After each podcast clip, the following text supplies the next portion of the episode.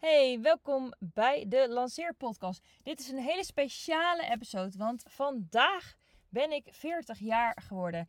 En wat ik aan het doen ben, is dat ik een aantal levenslessen van de afgelopen 40 jaar ga opnemen. Met jullie ga terugkijken en misschien dat je daar nog wat waarde uit haalt. Ik merk gewoon zelf dat ik altijd die episodes heel erg leuk vind van andere podcasters luister ik altijd graag naar. Het is altijd leuk om even te kijken in de brains en in het leven van iemand anders. Dus vandaag ga ik elf levenslessen op. Um, opsommen die ik heb gehad van de afgelopen 40 jaar. Uh, niet in een specifieke volgorde. Er zitten privé-levenslessen tussen, er zitten zakelijke levenslessen tussen. Het is dus een beetje anders dan een andere podcast. Als allereerst, als ik terugkijk naar alles, alle levenservaring, alle ervaringen die ik opgedaan heb door bijvoorbeeld scholing, uh, studie, baantjes, coaching, alles gebruik ik uiteindelijk echt nu in mijn leven. En ook in mijn coaching. Zowel goede ervaringen als slechte ervaringen. Ik merk gewoon dat uiteindelijk niet echt voor niks is geweest. Ik kan bij alles zeggen, daar heb ik dus iets aan gehad. Want zelfs als je een teleurstellende ervaring hebt gehad, of juist dat baantje van vroeger waar je dacht van hé, hey, dat doet niks voor mijn carrière. Toch zitten er altijd lessen in die je later kunt gebruiken. Niets is dus voor niets. Uh, daarom denk ik dat we niet zo bang moeten zijn om soms keuzes te maken. Soms zijn we bang om de verkeerde keuze te maken. Maar ik geloof echt altijd dat het ons verder brengt als we een keuze maken. Want uiteindelijk, als we geen keuze maken, wordt de keuze voor ons genomen. En dat zijn vaak niet de momenten waarop je denkt van nou, dat was dus heel goed dat ik geen keuze nam. Dus maak gewoon een keuze en laat het een onderdeel zijn van de ervaringen die je opdoet. Nou, wat ik steeds meer zie, is dat de manier waarop je bent opgevoed als klein kind heel erg veel zegt over jou, ook als je ouder bent. Nou, je hele mindset is beïnvloed door de patronen van jou als kind.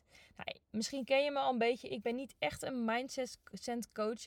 En ik heb altijd al gezegd dat ik vind dat heel veel, vaak mensen, vooral starters, vaak in hun mindset de problemen zoeken.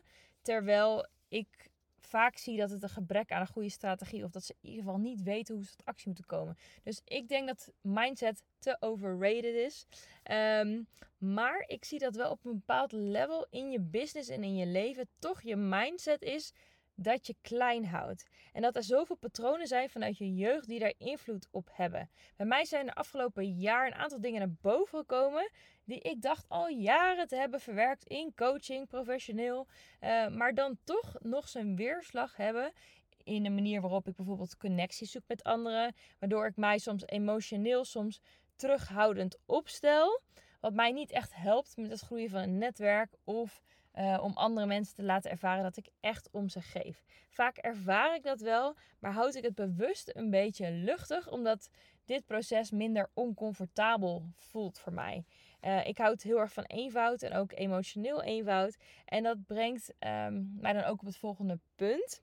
Maar wat ik dus wel echt geleerd heb, dat heel veel dingetjes nog terug te redeneren zijn van hoe je vroeger bent opgevoed. Dus merk je dat je iemand iets jou toch tegenhoudt in jouw groeimindset, maak er dan werk van. Nou, mijn volgende punt, zoals ik al zei.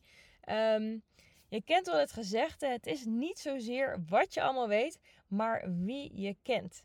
Nou, omdat wij veel verhuisd hebben en overal hebben gewoond, hebben we in elk land wel wat vrienden opgedaan. Uh, maar zijn we ook wel vaak op onszelf geweest als stel. Nu hebben we natuurlijk een goed huwelijk, uh, dus dat gaat gewoon prima.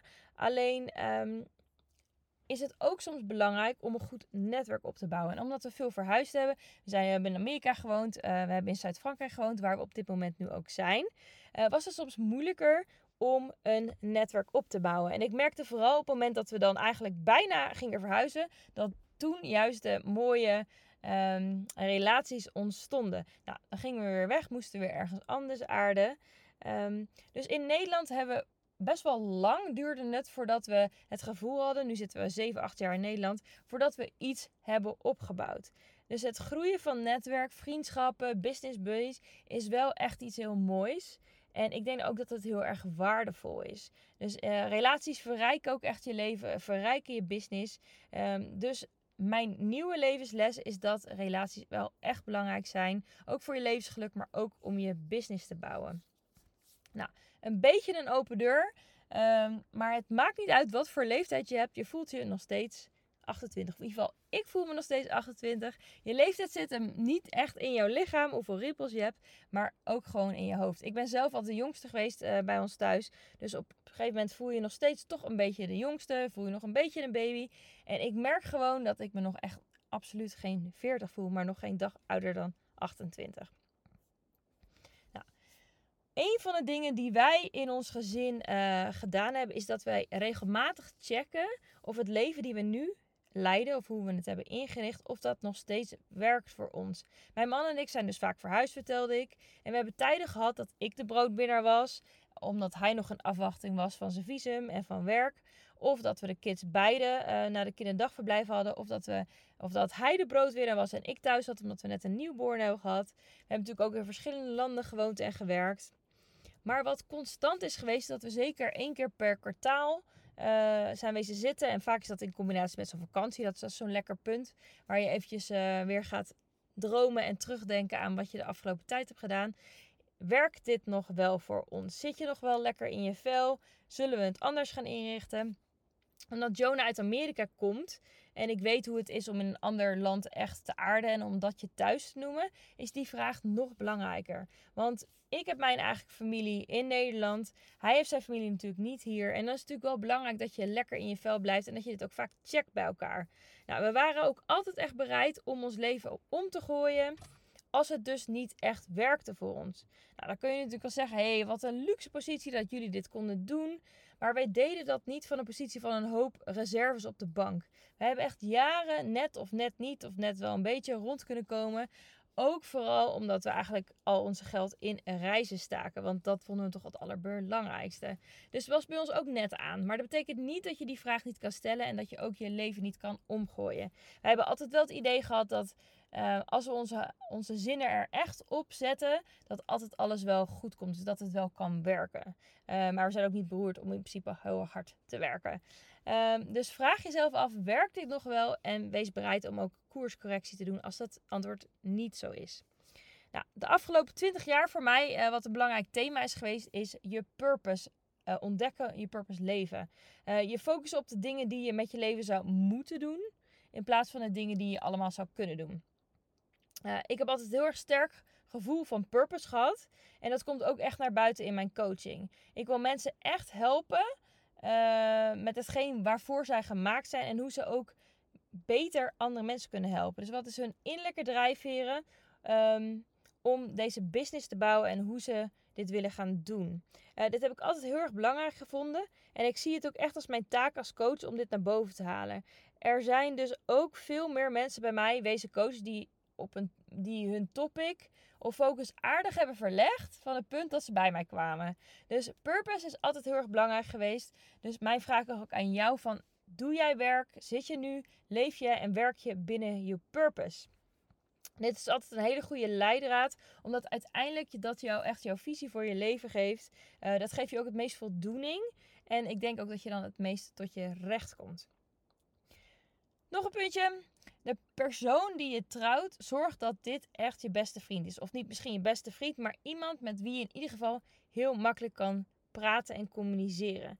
Ik vind het heel erg belangrijk dat de persoon, dus de, de man die je trouwt of de, de partner die je hebt, dat communicatie niet moeizaam gaat. Dat je niet op je teen hoeft te lopen, uh, dat je je niet ergert aan die persoon. En dat je dus niet heel veel energie kwijt hoeft te raken aan bijvoorbeeld ruzies bijleggen. Natuurlijk zijn er ook andere dynamische huwelijken en relaties te bedenken. En die kunnen ook echt wel leuk zijn. Het weegt alleen in mijn ogen niet op tegen het gevoel dat het altijd goed is. Um, en dat je niet je best hoeft te doen. Maar dat je gewoon jezelf kunt zijn. Dus maak het jezelf gemakkelijk en kies iemand waarbij je huwelijk of je relatie geen werk hoeft te zijn. En natuurlijk mag je er altijd wel werk van maken, maar dat is meer de kersen op de taart. Wat ik echt merk is dat ik steeds meer in deze fase van mijn leven begin te verlangen om uh, echt in het moment te leveren. Minder op mijn telefoon te zijn, echt te genieten van de kids, van mijn vrije tijd. Nou, gelukkig is, we zitten nu in de vakantieperiode en wij zijn nu ook 3,5 week eh, op vakantie aan het reizen. Ik ben niet compleet 3,5 week uh, werkvrij. Um, maar dat is niet per se een moeten. Dat is dat ik gewoon een aantal dingen graag zou willen doen. Um, Waarbij uh, we echt een hele kleine koffer, of een, kleine koffer hebben meegenomen met alleen maar spelletjes. Ik denk dat we ongeveer 30 spelletjes hebben meegenomen. Nou, het voelt voor mij nu echt heel erg fijn om veel quality time te hebben met ons gezin. Uh, want ik weet ook dat de tijd gewoon zo snel gaat. Ik heb, mijn kids zijn 8 en 10. Voor je het weet zit het op middelbare uh, school. Um, zijn wij niet meer cool als ouders. En um, ja, gaat de tijd gewoon zo snel. Dus dat realiseer ik me steeds meer. Misschien is het iets van 40 jaar. Maar ik heb echt zoiets van: ik wil meer in het moment leven. Ik wil niet altijd druk zijn. En ik wil uh, echt gewoon veel quality time hebben voor mijn kids. Nou, mijn volgende levensles.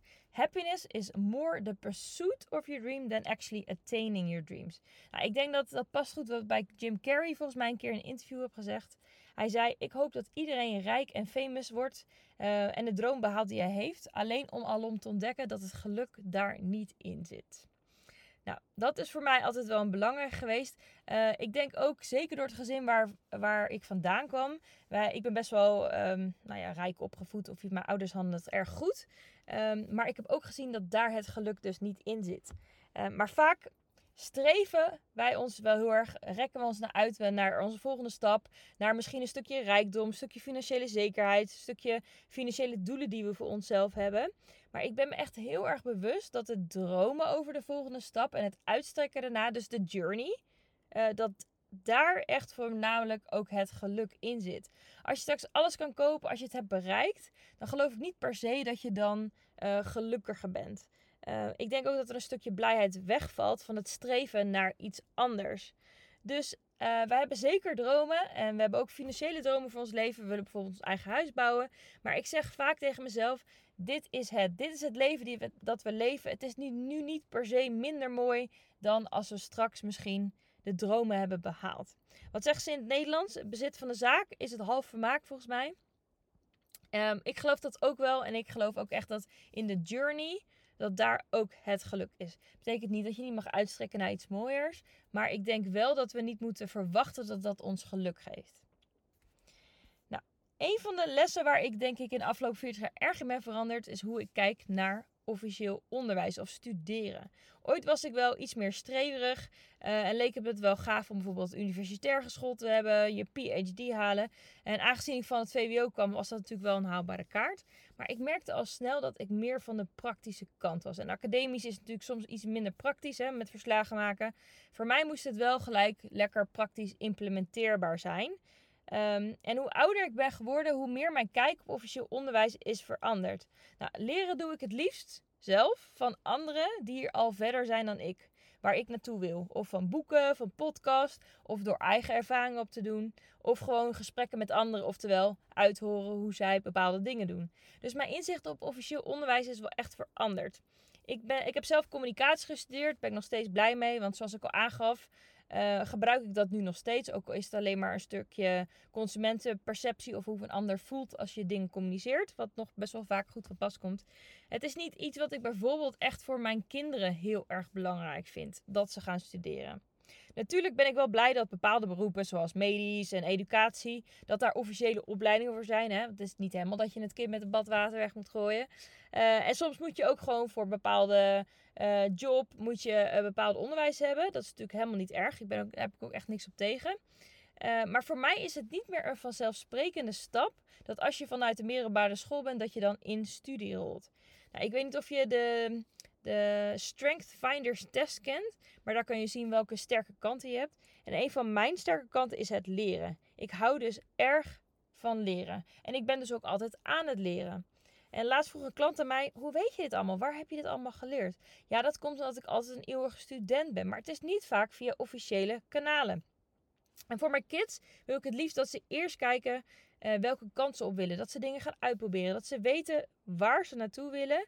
En als er dan een studie bij hoort, dan helemaal prima. Maar mochten ze in dezelfde voetstappen um, varen als wij en ze worden ondernemer, dan is natuurlijk de kans groot um, dat het wat lastig is om officiële leerweg te vinden. Ik heb in Nederland nog niet echt een hele goede studie uh, gezien. Waarbij je als ondernemer ook echt wordt uh, klaargestroomd. Uh, in ieder geval niet het nieuwe manier van ondernemen. Dus zoals ik het zie. Dus zonder kapitaal, zonder overhead, zonder traditioneel businessplan. Um, dus mijn mening qua officieel onderwijs is wel echt veranderd. Je kan overal leren. Het hoeft niet via een bepaalde soort studie. Um, en ik denk dat het belangrijkste moet kijken: wat is het doel van het leren? Um, en kies daar iets wat bij, daarbij past. Het officiële papiertje, dat vind ik zelf niet heel erg veel waard.